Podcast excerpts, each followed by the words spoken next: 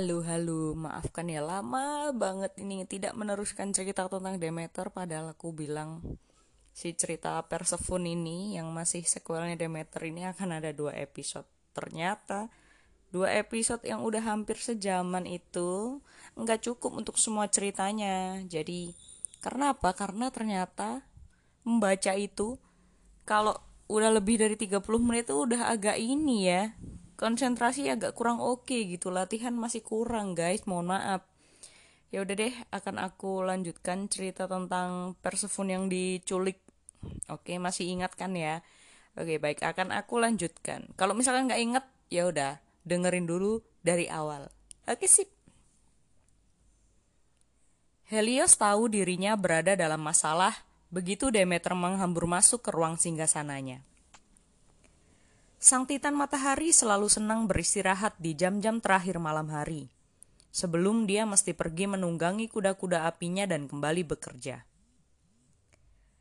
Helios sedang beristirahat, memikirkan tentang segala hal gila yang dilihatnya selama perjalanannya kemarin. Dia betul-betul mesti menulis buku.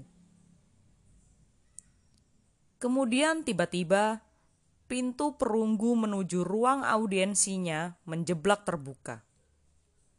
Dan Demeter datang dengan mengendarai kereta yang ditarik naganya langsung ke undakan singgasananya. Naga-naga itu menggeram dan memamerkan gigi tarik mereka, menetesi liur ke sepanjang sepatu emas Helios. Eh, uh, hai, ucap Helios gugup. Demeter langsung bersuara. Di mana putriku? Helios mengernyit. Dia tidak ingin terlibat dalam perseteruan para dewa. Mereka tak cukup menggajinya untuk itu. Tapi dia memutuskan bahwa saat ini bukanlah waktu yang tepat untuk menahan informasi. Ha, Helios pun berkata, Hades menculiknya, ujar Helios. Dia memberitahukan semua yang dilihatnya. Demeter sedang menahan teriakan. Dia tidak ingin menimbulkan epidemi popcorn lagi. Tapi Hades. Dari semua dewa menjijikkan dan mengerikan yang bisa saja menculik putri kesayangannya, Hades adalah yang terburuk dan paling mengerikan dari semuanya. Dan Mengapa kau tidak memberitahukanku sebelumnya? Suaranya setajam bila sabitnya. Um, Helios ragu. Baiklah, lupakan saja. Akan kuurus kau nanti. Saat Zeus mendengar bagaimana Hades telah menodai putri kami, dia akan mengamuk. Lalu Demeter berkendara pergi dari istana matahari dan langsung bergerak menuju gunung Olympus. Seperti yang sudah bisa kau tebak, pertemuannya dengan Zeus tidak berjalan sesuai dengan direncanakannya. Demeter bergegas memasuki ruang singgasananya dan berteriak, Zeus, kau takkan percaya apa yang terjadi. Demeter menceritakan padanya seluruh kisahnya dan menuntut agar dirinya melakukan sesuatu. Tapi anehnya, Zeus tidak tampak marah. Dia tak mau menemui tatapan mata Demeter. Dia terus berkutat dengan ujung bilah petirnya. Dan keringat pun menetesi sisi wajahnya. Rasa dingin menyapu Demeter. Semacam kemarahan yang jauh lebih dalam dari apa pun yang pernah dirasakannya sebelumnya. Zeus, apa yang kau lakukan? Ya, Zeus menggedikan bahu kikuk. Hades mungkin sempat menyebutkan keinginannya untuk menikahi Persephone. Kuku-kuku jari Demeter membenam telapak tangannya dalam sampai kedua tangannya meneteskan air emas. Lalu, ya lalu mereka pasangan yang serasi. Hades berkuasa dia tampan atau um, ya dia berkuasa. Aku menginginkan putriku kembali. Sekarang juga, ucap Demeter. Zeus menggeliat dalam kursi singgasananya. Dengar dulu, Say. Jangan panggil aku, Say. Aku tak bisa mengingkari kata-kataku. Semua sudah terjadi. Dia sekarang berada di dunia bawah. Mereka telah menikah. Ya, begitulah akhir dari cerita mereka. Tidak. Bukan akhir dari cerita. Sampai putriku kembali ke pangkuanku, tak akan ada yang bisa tumbuh di bumi. Panen akan mati, orang-orang akan kelaparan, dan setiap makhluk hidup akan turut merasakan penderitaanku sampai kau melakukan hal yang benar dan mengembalikan Persephone kepadaku. Demeter bergemuruh keluar ruangan. Biasanya bergemuruh merupakan tugas Zeus, tapi Demeter sudah terlampau marah besar. Demeter kembali ke Eleusis, satu kerajaan yang warganya telah menolongnya itu. Dia mengizinkan tanaman di sana terus bertumbuh. Pada bagian dunia yang lainnya, segalanya layu dan mati persis seperti ancamannya. Zeus memberitahu dirinya sendiri. Dia hanya sedang memasang aksi ngamuk Beri dia beberapa hari, nanti juga akan reda sendiri. Setidaknya begitulah Zeus menghibur dirinya sendiri. Minggu demi minggu berlalu, kemudian berbulan-bulan. Ribuan manusia kelaparan, dan saat manusia lapar, mereka tak dapat membakar persembahan bagi para dewa. Mereka tidak bisa membangun kuil-kuil baru yang bisa mereka lakukan hanyalah merintih kesakitan, berdoa kepada para dewa sepanjang hari. Tolonglah kami, kami kelaparan. Yang membuat Zeus migrain berat. Selain itu, para dewa hanya bisa makan ambrosia dan nektar, yang segera saja membosankan. Tanpa gandum, mereka tak bisa menikmati roti atau brownies panggang lezat yang kadang dibuat oleh Hera. Dan pada akhirnya Zeus pun menyerah.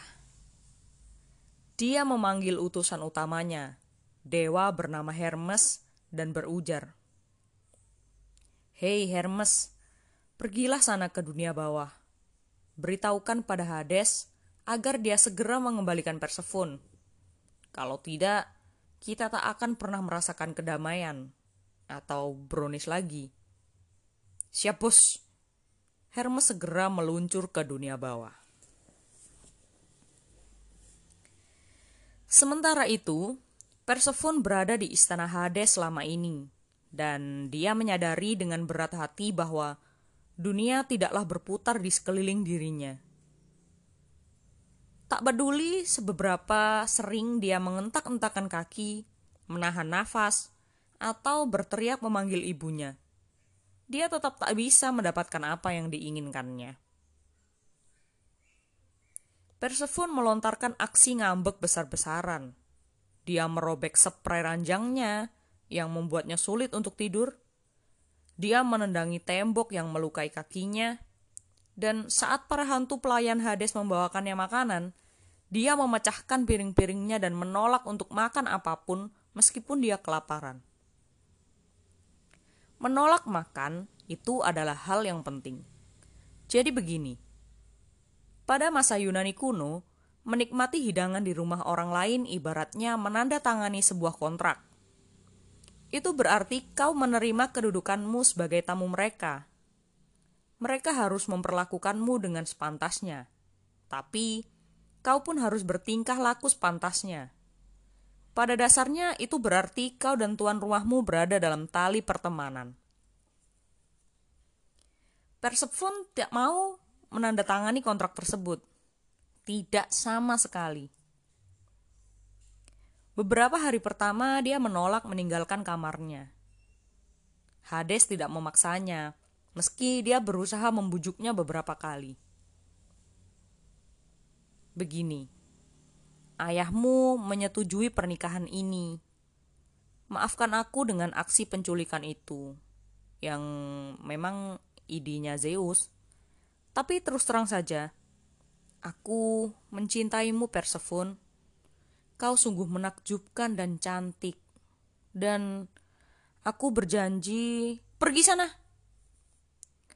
Persephone melemparkan apa pun yang dapat diraihnya, yang kebetulan merupakan sebuah bantal. Bantal itu memantul dari dada Hades. Hades tampak sedih, lalu pergi meninggalkannya sendiri. Pada hari keempat, Persephone merasa bosan dan meninggalkan kamarnya. Tak ada yang menghentikannya. Dia langsung saja menyadari alasannya. Di luar istana raja, tak ada tempat untuk dituju. Dia terperangkap di dunia bawah tanpa adanya apa pun di segala arah kecuali bentangan padang abu-abu suram dipenuhi arwah-arwah orang mati dan tiada langit di atas kecuali kabut gelap. Biarpun dia kabur dari istana, Persephone takkan mau melintasi bentangan yang dipenuhi oleh arwah-arwah gentayangan itu dan dia sama sekali tak tahu cara untuk kembali ke dunia atas. Hal paling mengesalkannya, Hades menolak untuk marah kepadanya. Tak peduli berapa banyaknya piring-piring yang dipecahkannya atau spray yang disobeknya, atau berapa banyak julukan buruk yang dilontarkannya kepada dirinya. Meski sejujurnya Persephone tak tahu banyak umpatan. Dia menjalani kehidupan yang bahagia dan terlindungi, dan memanggil Hades dengan sebutan kepala bodoh tidak terasa begitu kasar. Hades menerima makiannya dan berkata bahwa dirinya menyesal karena Persephone merasa marah. Hades berjanji dengan berkata, "Aku sungguh mencintaimu. Kau adalah sinar paling terang di seluruh dunia bawah. Dengan keberadaanmu di sini, aku takkan pernah merindukan sinar matahari lagi." kau jauh lebih hangat dari mentari. Dan Persephone pun menjerit, kau kepala bodoh. Setelah Hades pergi, Persephone menyadari bahwa apa yang dikatakannya sungguh manis. Tapi tentu saja hanya dengan cara mengerikan dan menyedihkan. Hari demi hari berlalu. Semakin Persephone menjelajah sekitar Irsana, semakin dirinya merasa takjub. Istananya sungguh besar. Hades memiliki kamar-kamar yang terbuat dari emas dan perak. Setiap harinya, para pelayannya menyuguhkan buket-buket bunga baru terbuat dari permata berharga. Selusin mawar rubi di atas tangkai berlian, bunga matahari dari emas dan platina dengan dedaunan bertabur zamrud. Bahkan di Gunung Olympus, Persephone tak pernah melihat kilau kekayaan seperti ini. Persephone mulai menyadari bahwa betapapun menakutkan dan buruknya Hades, dia memiliki kekuasaan luar biasa. Dia mengendalikan ribuan jiwa. Dia memerintahkan monster-monster mengerikan dan makhluk-makhluk kegelapan. Dia memiliki akses pada seluruh kekayaan di bawah bumi, menjadikannya sebagai dewa terkaya di dunia. Tak peduli apa pun yang dihancurkan Persephone, Hades dapat langsung menggantikannya dengan sesuatu yang lebih baik. Tapi dia membenci tempat itu. Tentu saja dia membencinya. Dia merindukan matahari, padang rumput, dan bunga-bunga segar. Dunia bawah terasa begitu lembab hingga dia tak pernah bisa merasa hangat. Kemuraman yang konstan memberinya gangguan perilaku musiman yang kronis. Kemudian suatu hari, dia tak sengaja memasuki ruang singgasana Hades. Hades sedang duduk di ujung ruangan. Di singgasana yang terpahat dari ribuan tulang, berbicara dengan hantu yang berdenyar. Persephone berpikir itu adalah arwah yang baru tiba dari dunia manusia, karena ia tampak memberikan Hades kabar terbaru. Hades berkata pada arwah itu, "Terima kasih, tapi aku tak akan menyerah. Aku tak peduli seberapa banyak manusia yang mati." Sorry, kenapa tiba-tiba itu ada kucing berantem? Oke, lanjut. Persephone bergerak menghampiri podium. Apa yang kau bicarakan? Dasar kau makhluk buruk. Siapa yang kau bunuh sekarang? Hades tampak terkejut. Dia melambai mengusir hantu itu dan ia pun menghilang. E, aku, aku tak ingin memberitahumu. Ini akan menyakitimu. Yang malah membuat Persephone semakin penasaran. Hah? Apa yang sebenarnya terjadi? Hades pun menghela nafas dalam. Lalu berkata kepada Persephone, Ibumu marah. Dia sudah tahu bahwa aku mengambilmu sebagai istriku. Hah? Hati Persephone melambung. Oh, kau akan mendapat masalah besar. Dia sedang dalam perjalanan kemari saat ini bersama sepasukan Nim dan arwah gandum yang marah, bukan? Hmm, tidak, ucap Hades. Lalu Persephone mengerjapkan mata. Hah? Tidak. Hmm, dia takkan menyeberangi dunia bawah. Dia benci berada di sini. Dia membenciku. Begitu ujar Hades. Dan Persephone pun menjawab, Tentu saja dia membencimu.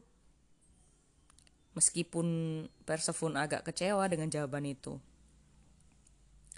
Selama ini dia mengandalkan ibunya untuk menyelamatkannya. Tentu Demeter akan datang menjemputnya secara langsung, baik dia membenci dunia bawah atau tidak. Hmm, tapi kok aku bingung? Apa yang tadi kau bicarakan tentang para manusia yang mati? Hades menjawab dengan mengernyit. Ibumu mencoba memaksa Zeus untuk menjemputmu kembali. Demeter sedang membuat seluruh dunia kelaparan, membiarkan ribuan orang mati sampai kau kembali kepadanya. Persephone pun terkaget dan nyaris terjatuh. Ibunya melakukan apa? Selama ini Demeter selalu bersikap lembut dan baik. Persephone tak bisa membayangkan ibunya membiarkan tanaman jagung mati, apalagi ribuan orang. Tapi sesuatu memberitahunya bahwa Hades tidak berbohong. Mata Persephone terasa pedih. Dia tak yakin jika dirinya sedih atau marah atau hanya mual mendengarnya. Ribuan manusia sekarat karena dirinya Persephone pun berkata kepada Hades, Kau harus segera mengembalikan aku, sekarang juga. Hades pun mengencangkan rahangnya. Untuk pertama kalinya dia tidak terlihat murung atau lemah. Dia menatap mata Persephone tajam. Mata gelapnya membara dengan api ungu. Hades pun menjawab, Kau adalah segalanya bagiku sekarang. Kau lebih berharga bagiku dibandingkan seluruh permata di dalam bumi. Maafkan aku karena kau tidak mencintaiku. Tapi aku akan menjadi suami yang baik bagimu. Aku akan lakukan segala yang ku bisa untuk membuatmu bahagia. Aku tidak akan mengembalikanmu. Kalaupun terpaksa, aku akan melawan serangan Demeter. Akan kubuka gerbang-gerbang dunia bawah dan membiarkan arwah-arwah yang telah mati untuk membanjiri kembali dunia daripada membebaskanmu. Persephone tak tahu apa yang mesti dilakukannya dengan informasi itu. Hatinya terasa terpadatkan menjadi batu permata kecil, seterang dan sekeras batu berlian. Dia berpaling dan berlari. Dia melesat menyusuri koridor yang belum pernah dijelajahinya sebelumnya. Membuka sebuah pintu, lalu melangkah keluar menuju sebuah taman. Dia tak sanggup bernapas. Itu merupakan tempat paling menakjubkan yang pernah dilihatnya. Cahaya-cahaya hangat berhantu mengambang di atas kepala. Mungkin arwah dari orang-orang mati dengan kepribadian cerah? Dia tak yakin tapi tamannya lebih hangat dan terang dari semua tempat lain di dunia bawah. Bunga-bunga bawah tanah yang cantik bercahaya di tengah kegelapan. Kebun-kebun dengan pepohonan terpangkas rapi memamerkan bunga-bunga mekar nan wangi dan buah-buah seterang lampu neon. Jalur setapaknya dipahat dengan bebatuan rubi dan topas Pepohonan birkin putih menjulang ke atas seperti hantu-hantu yang dibekukan. Aliran sungai berkelok-kelok menembus tengah kebun. Di meja di dekatnya terdapat sebuah bagi baki perak berisi botol kaca nektar, bersama dengan kue-kue dan buah-buahan segar kesukaan Persephone. Persephone tak bisa memahami apa yang tengah dilihatnya semua bunga dan pohon yang paling disenanginya dari dunia atas berada di taman ini. Entah bagaimana tumbuh dan bermekaran di dalam kegelapan. Apa? Bagaimana? Persephone pun tampak bingung. Lalu Hades bertanya tepat di belakangnya. Bagaimana? Apa kau menyukainya? Dia mengikutinya keluar, dan sekali ini suaranya tidak membuat Persephone menjengit. Persephone membalikan badan dan melihat senyum kecil di wajah Hades. Dia tampak tidak begitu mengerikan saat tersenyum. Kau, apa kau melakukan semua ini untukku? Hades mengendikan bahu uh, maaf, ini tak bisa jadi lebih cepat. Aku mengumpulkan tukang-tukang kebun terbaik di seluruh dunia bawah. Askalapos, di mana kau? Seorang pemuda kurus muncul dari balik semak. Dia memegang pemangkas rumput di tangannya. Dia jelas salah satu arwah orang mati, bila menilai dari kulitnya yang pucat dan semburat kuning di matanya tapi dia mampu tersenyum. Entah bagaimana dia tampak lebih awas daripada para zombie lain yang ditemui Persephone. Hanya sedang memangkas mawar, tuanku. Tuan Putri senang sekali berjumpa dengan Anda. Sahut Askalapos. Persephone tahu dia semestinya mengucapkan sesuatu kayak halo, tapi dia terlalu takjub dengan semua itu. Tepat ketika sesosok gargoyle bersayap terbang ke dalam kebun. Dia membisikkan sesuatu ke telinga Hades dan wajah sang dewa menjadi keras. Ada tamu, ujarnya. Permisi dulu ya sayang. Saat Hades pergi, Askalapos mengisyaratkan ke meja teras. Tuan Putri, apa kau ingin makan sesuatu? Persephone pun langsung berucap tidak. Apa pun yang terjadi, dia tahu dia tak boleh menerima keramahan dari dewa yang telah menculiknya. Si tukang kebun pun kembali berkata, "Terserah kau saja, tapi aku baru saja memetik buah delima yang ranum ini. Rasanya sungguh luar biasa, Tuan Putri." Dia mengeluarkan satu dari pakaian terusannya dan menaruhnya di atas meja. Kemudian memotong buah itu menjadi tiga bagian dengan pisaunya. Ratusan biji merah keunguan yang berair mengkilat di dalamnya. Nah, secara pribadi, aku bukanlah penggemar berat buah delima. Tapi Persephone sangat menyenanginya. Buah-buahan itu mengingatkan dirinya pada momen-momen paling membahagiakan di atas tanah. berjalan-jalan di padang rumput bersama teman-temannya para nim. Dia memandangi buah lezat itu dan perutnya meraung protes. Sudah berhari-hari sejak dia makan sesuatu. Persephone memang makhluk abadi, jadi dia takkan bisa mati. Tapi tentu saja dia merasa dirinya sangat kelaparan. Persephone berkata dalam hati, mungkin sedikit gigitan saja tidak ada salahnya. Persephone pun duduk, menaruh satu biji ke dalam mulutnya, dan tak percaya betapa enak rasanya. Tanpa disadarinya, dia pun telah menghabiskan sepertiga bagian buah itu. Dia mungkin akan makan lebih banyak dari seandainya Hades tidak kembali dengan tamunya, sang dewa Hermes.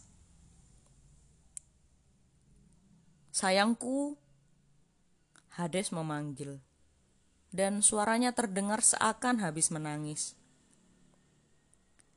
Persephone segera bangkit berdiri. Dia menyembunyikan jemarinya yang ungu dan lengket ke belakang tubuhnya dan berharap tak ada sisa sari buah menetesi dagunya. Mhm. Gumamnya sambil diam-diam berusaha menelan beberapa biji yang separuh dikunyah di dalam mulutnya. Sayangku, ini Hermes. Wajah Hades tampak remuk dengan keputusasaan. Uh, dia dia datang untuk menjemputmu. Persephone menelan ludah. Tapi tadi kau bilang hmm, ini Zeus yang memerintahkannya.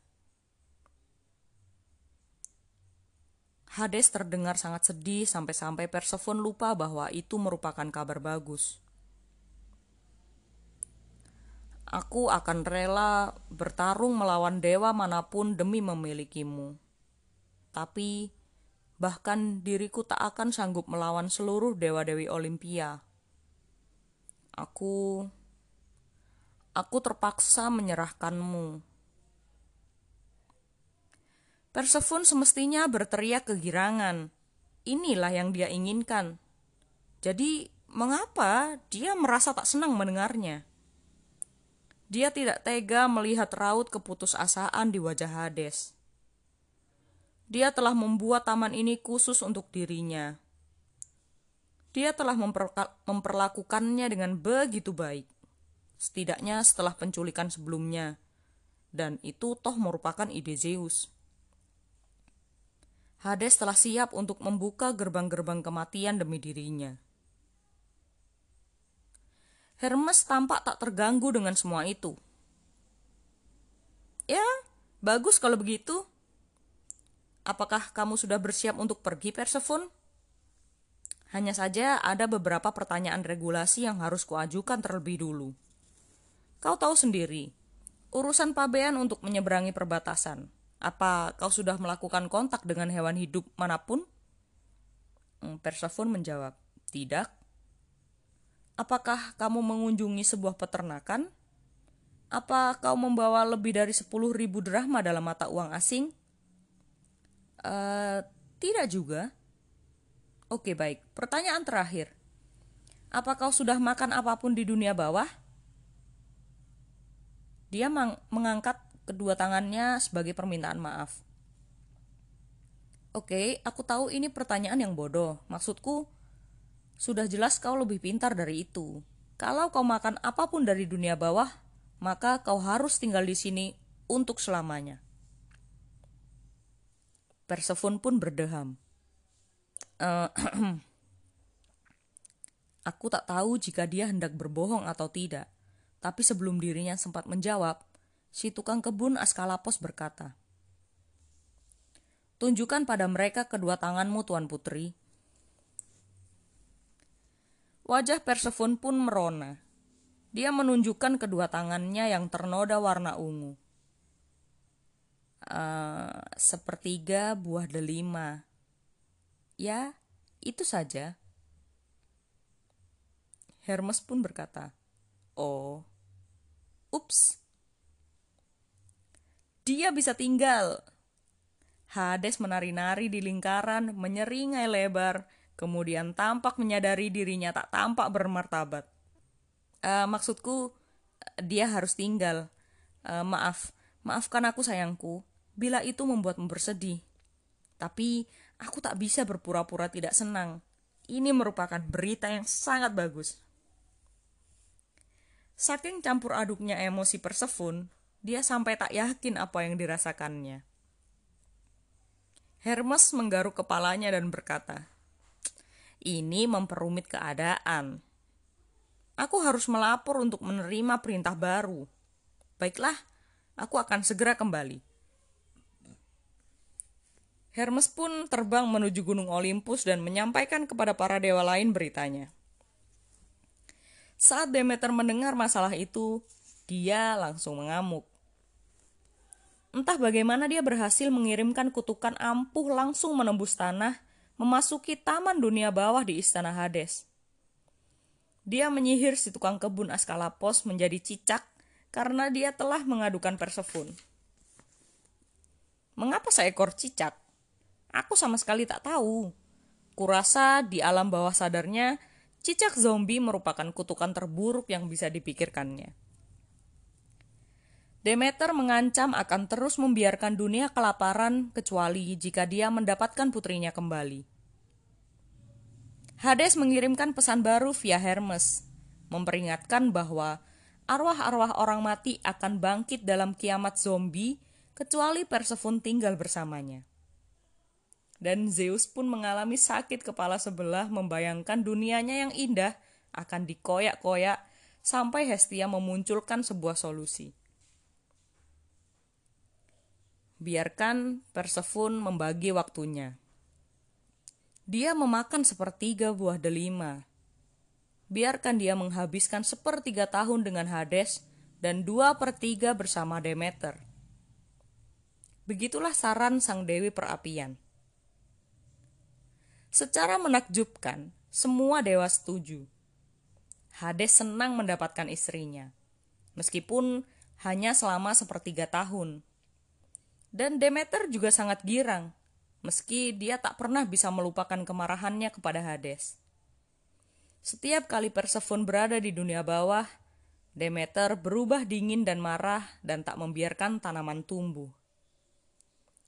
Menurut kisah-kisah lama, itu sebabnya ada tiga musim berbeda di Yunani, dan mengapa selama berbulan-bulan bersuhu lebih dingin pada musim gugur, tanaman tak mau tumbuh.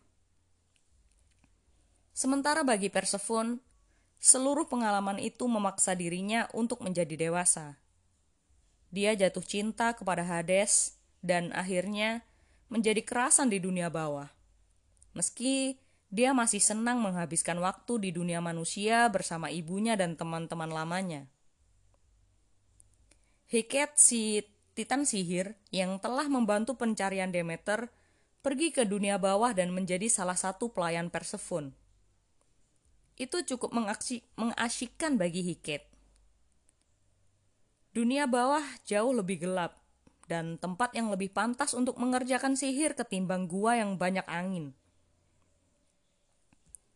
Demeter bahkan mengingat janjinya kepada Triptolemus, sang pangeran Elisis.